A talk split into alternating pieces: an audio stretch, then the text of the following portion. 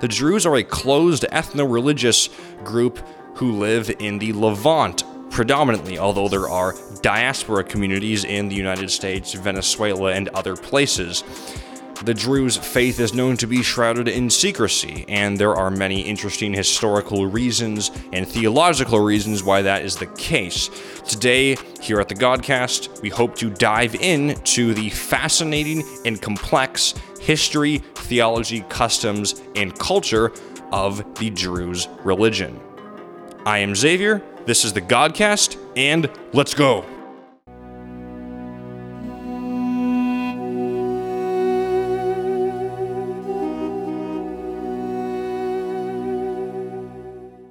Firstly, it's important to understand the Druze in their historical context. The Druze emerged from Ismailism, which was a branch of Shia Islam, often described as mystical, due largely to its use of Neoplatonism, a highly religious philosophy that emerged near the beginning of late antiquity. But more on Neoplatonism later. During the 11th century, the 6th Fatimid Caliph and the 16th Imam of the Fatimid dynasty Al Hakim ascended to the throne in 9, well, actually, ruled as the leader of the Fatimid Caliphate, which encompassed North Africa and surrounding lands. Al Hakim ascended to the throne at a young age in 996 and promised to create and promised to bring about a new spiritual movement within the Abrahamic tradition and within Islam although historians are often split on whether or not he intended to start a new religion entirely or if he wa- or if he viewed this more as a philosophical and spiritual movement within Islam that would capitalize and pin its theology on the idea of tawhid on the idea of fulfilling that mission to explain and, and, and fully appreciate tawhid what is tawhid you may ask? Well tawhid is the concept of God's absolute oneness and transcendence, although unfortunately that word doesn't translate very smoothly to English. Think of Tawhid as radical monotheism. God is one single indivisible thing.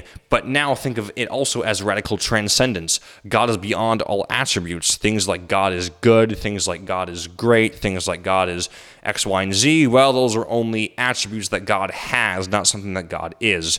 God is completely beyond all human comprehension. Okay, now let's get back to the historical context. Al Hakim ascends to the throne in 996 6, saying that he will bring about a new culmination, a new uh, disp- well, a new movement, a new spiritual philosophical movement of some sort within the established Abrahamic tradition. Uh, this new movement stresses Tawheed, and well, it becomes open to the public in 1017. Uh, sharing his vision for a new Abrahamic religion, or at least uh, a, a, movement to emerge. Um, well, Hamza ibn Ali al Zawani serves as a prime missionary and a key figure in this new movement, in this this this quote unquote proto Druze, you could say, movement, and he's a quite uh, uh, enthusiastic and and and uh, successful missionary. So he is appointed uh, as the leader of the of the of this new proto Druze community. He is appointed as the imam. I'm no expert of Islamic theology, but it seems to me that appointing someone as an imam of, of, of, of, a, of, a, of a new movement that, you, that, you're, that you're forging, that seems to me to be something of a departure from the norm. Uh, back, uh, a quick side note on that topic about Ismaili Islam. Interestingly enough, the religion started, or rather, not the religion because it's within Islam, but the, the, the sect started as a dispute between two brothers. The sixth Imam, so the sixth spiritual successor to Muhammad, he passed his authority down after he died and after he passed away. Now, this man oh, now the community was faced with two primary opponents for two primary contenders for that position of the seventh imam one of which was his son because there were two sons, one of which was his son Ismail ibn Jafar. Ismail ibn Jafar founded the Ismaili sect or the Sevener Shiite, the Sevener Shiite sect. Sevener, of course, because this was a dispute over who would be the seventh Imam, and this sect adopted Neoplatonic thinking. Uh, Neoplatonism is a fascinating, fast, fascinating philosophy that I'll get to in a second, but back to history because I, cause I keep having us go on detours into other avenues. But but just just just bear with me for a second through the history, which I think is, by the way, absolutely incredibly fascinating. Um, so basically, what happens here is we have Al Darazi, a man who is, is according to some sources, jealous of Al Hakim's influence as, as the imam of this new exciting spiritual movement, spiritual and philosophical movement within the Abrahamic tradition. So he attempts to revolt. He starts a massive revolt in Cairo, which unfortunately for him doesn't work out. And he is later executed, possibly because of his religious views. He was viewed as a, as a heretic, although the, the history can get very muddy there. He was viewed as a heretic and was executed for his, potentially viewed as a heretic, but was certainly executed um, on some grounds possibly because his theological views stressed the divinity of Al Hakim to, to, to a degree that was too far. Within Shia Islam and within the Ismaili tradition, there was often a, an attribution, there was often a, well, rather often a tendency to attribute divine qualities to imams. There is a concept in Islam in which someone is a manifestation of God. Given that God is absolutely transcendent, this doesn't mean that they're an incarnation of God, but simply that they are a mirror through whom you can look to see some of God's attributes best reflected, best reflected on earth. So someone who is, for example, in the Ahmadiyya movement, with which is a movement within Islam, a messianic movement, people believe that Muhammad is is the closest on earth that there has been to paradise because he is a manifestation of God in their view. He is someone who has has has such a perfected level of has such a perfected moral level that he is like reflecting the qualities, the attributes of God.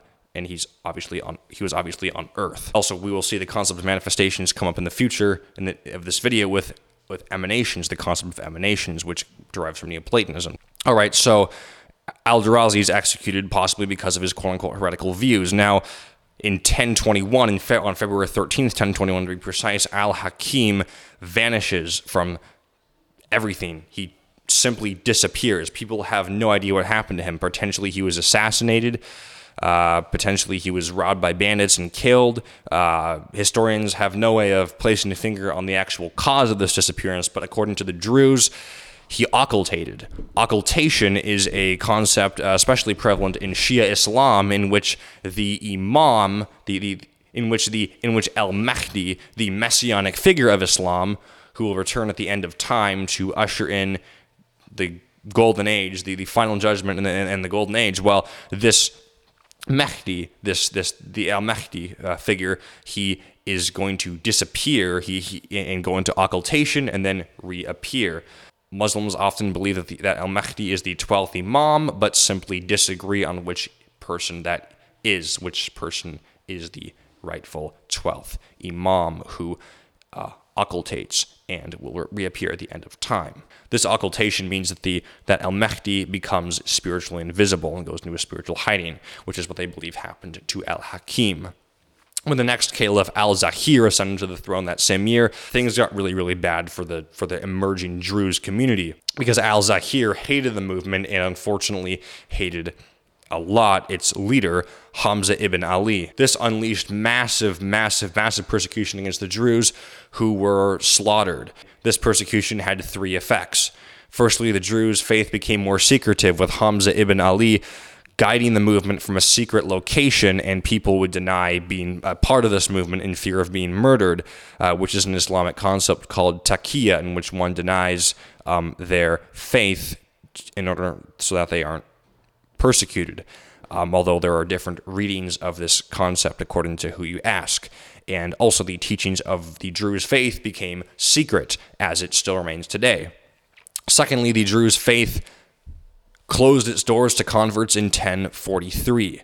Thirdly, the epistles of wisdom, or the Kitab al Hikmah, the central text of the faith, comprised of 111 epistles written and sent between Hamza ibn Ali from hiding and the, the, the public leader of the faith, written between the, the two men, uh, Baha al, al-Din al-Muqtana, formed uh, these letters. So their their engagement, so their constant writing of letters back and forth, all those letters were compiled later into the 111 epistles, which were then spread across six volumes. These letters were compiled in the late 15th century, and there may actually even be even more epistles um, out there, uh, which are those extra epistles, hypothetically, if, if they exist, were either lost um, and don't exist anymore, or are actually hidden from most people in the faith except for the highest initiates. The hierarchy within the Druze faith allows only initiates to view the epistles of wisdom, creating a two part hierarchy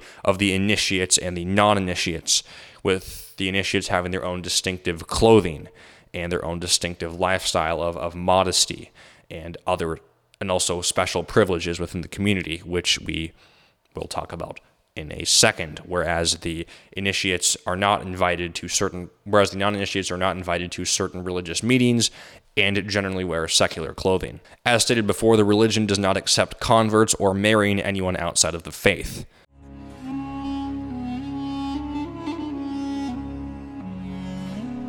Now, on to the theology of the Druze faith. We've talked extensively about the history of the Druze faith, from, from a little bit of Ismaili history uh, to al Hakim to Hamza ibn Ali to the persecution under al Zahir. Now, now, what do the Druze believe? What is their theology, and what and how do they practice their faith?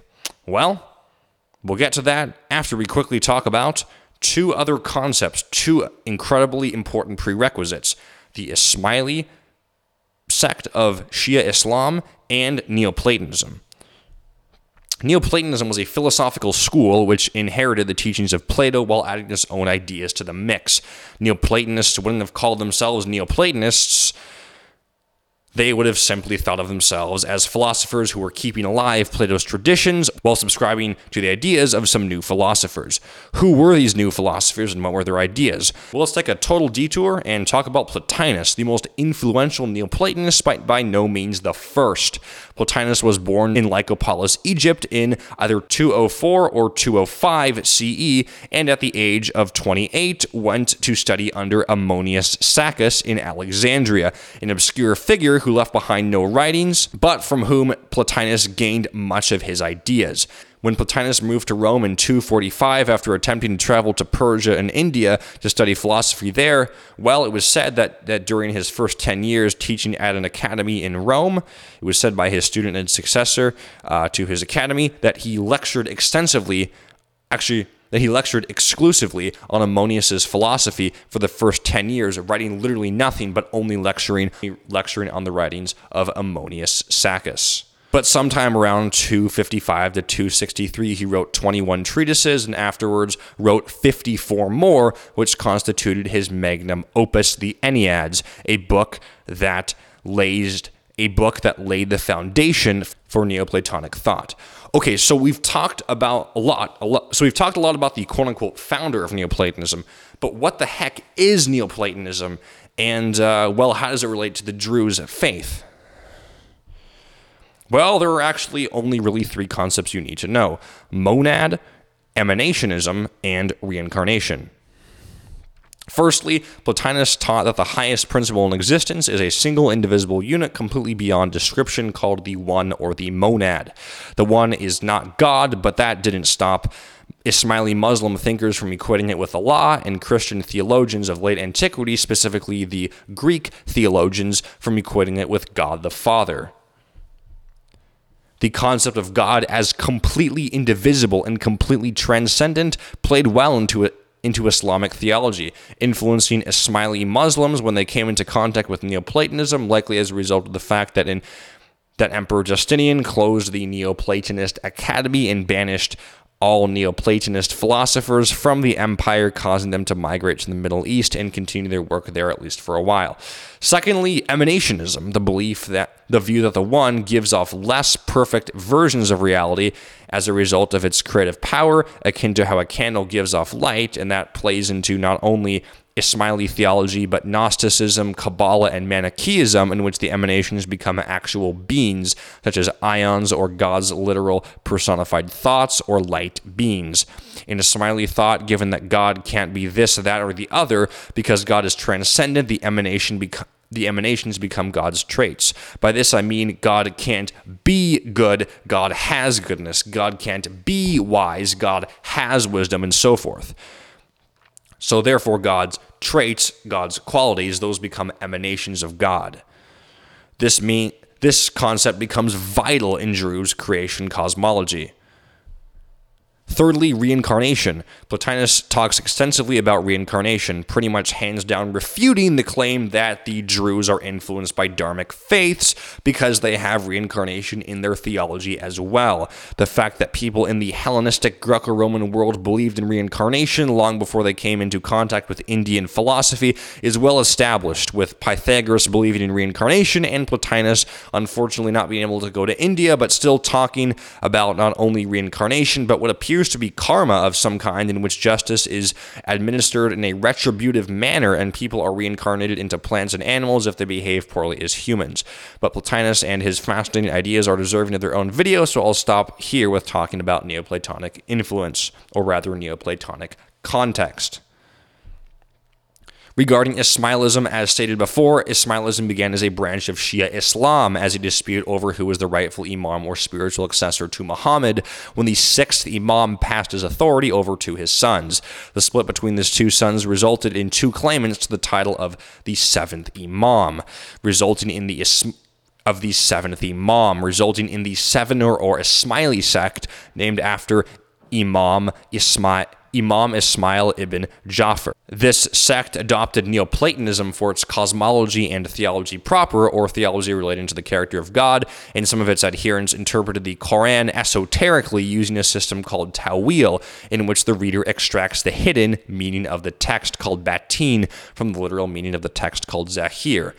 Now, finally, with all this context amassed, with all this context from history, from the history of the Fatimid Caliphate, with, with Al Hakim, with, with Hamza ibn Ali, with Muhammad al Darazi, with Al Zahir, and, and with all this context about, about Neoplatonism, with, with Plotinus and his thoughts, and, and, and, and with, with Ismaili theology.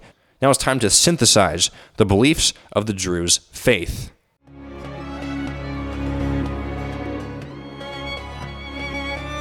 So, firstly, the Druze believe in one God, the God of Abraham, Isaac, Jacob, Jesus, and Muhammad, and believe that this God is absolutely one and absolutely transcendent. Notice how similar this excerpt from the Epistles of Wisdom sounds to Islamic scripture. In the name of Allah, the Clement, the Merciful, the happy ending happens to the one who wakes up from sleepy dizziness, turns away from the stupidity of the ignorant, and testifies to sincere faith, that by repentance he hastens to Allah Most High and to his friend, his argument back to men, his vicar on earth, the guardian of its creation, the commander of the faith. Secondly, the Druze believe that God has spoken through various prophets who are also manifestations of God. Manifestations are not incarnations, but rather something like a mirror through whom the attributes of God can be seen. Al Hakim was viewed by the early Druze faith as a manifestation of God, as was common to a lesser degree among attitudes towards Ismaili Imams and Shia Imams in general, but some reports claim that Al Darazi nearly deified Al Hakim, leading to his execution as a heretic.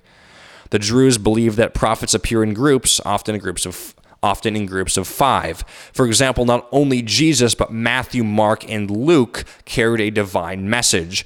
Furthermore, Plato, Pythagoras, Aristotle, and Hermes Trismegistus of Hermeticism are prophets, although they do not follow the rule of five. They obviously appear in a set of four. These prophets are often believed to be incarnations of emanations of God, but more on that in a bit or they could potentially be viewed as manifestations, so mirrors through whom one can see the attributes of the emanation of God. Whether or not they're actual incarnations or manifestations can be a bit tricky to discern. Thirdly, once a Druze, always a Druze. Every Druze must respond to the pact that the first Druze made with Allah. When Al Hakim initiated the faith during his reign, every Druze signed the time custodian contract, meaning that they are bound to carry out their role as a Druze in the world until the final day. Therefore, every single Druze ever born is a reincarnation of their ancestors, and leaving is almost as hard as it is joining. This results in strong emphasis on assisting one's fellow Druze and requires all Druze to marry other Druze. Fourthly, God, due to his transcendence, emanates his divine qualities. The Druze star is comprised of of colors representing the, Neoplat- representing the Neoplatonic terms of the universal mind in green, the universal soul in red, the universal word in yellow, the universal precedent slash cause in blue, and the universal antecedent slash effect in white. This is not the first time theologians used the Neoplatonic scheme of emanations to accommodate their ideas about God. Christians equated God the Father with the One, God the Son with the universal mind, and God the Spirit with the universal intellect. God. The Druze believe that these emanations have been incarnated or at least manifested in people on earth. Al Hakim is believed to be a manifestation of God, while Hamza ibn Ali is believed to be a manifestation of the universal mind, while other Druze teachers are manifestations of the universal soul, word, precedent, and antecedent. Fifthly, hierarchy. Druze initiates dress differently, meet and worship differently, and know different things about reality than non initiates. The Druze initiates meet Thursday night in buildings called kalwas, which are usually in the outskirts of Druze villages. Non initiates can visit and conversate with the initiates and one another for a certain period of time before everyone must leave the kalwa during the second half of the meeting, except for the initiates who remain to read and interpret scripture and share ideas about philosophy. The term sheikh in Islam is defined as elder, and in Arab Gulf culture, it means the ruler of a tribe, but in the Druze faith, both men and women can hold the title of sheikh as initiated people who do not share their knowledge with other people. Initiates are about 15% of all Druze in the Middle East. There is no pope, caliph, or patriarch of the entire religion, leaving local sheikhs and sheikhas, who are the female sheikhs, because both men and women can be initiated. Well, the, these sheikhs and sheikhas, these initiates, are left to lead their local communities without one big centralized authority on top. The initiates are called the Ukal or the wise, while non initiates are called the Juhal or the ignorant. But since that title can sound derogatory, the term jismani is adopted to describe them, which basically means worldly. So it's d- adopted to describe the non initiates, the, the, the, term jismani, which means worldly, uh, concerned with things of the world, concerned with things of the flesh. Whereas the term ruhani, which basically means spiritual, is attributed to the initiates. They're concerned with things outside of the world. Sixthly, the Druze celebrate holidays such as Eid al Adha, which they celebrate to commemorate the willingness of Abraham to sacrifice his son, but with different, uh, but with differences from uh, the holiday as celebrated in Islam. Seventhly, the Druze attend pilgrimages to graves of prophets, the most popular of which is the grave of Jethro, Moses' father-in-law, who they who they view as the central prophet of their religion. So that about does it. I hope you learned a bit about the Druze faith. That being said, I am Xavier. This has been the Godcast, and stay tuned.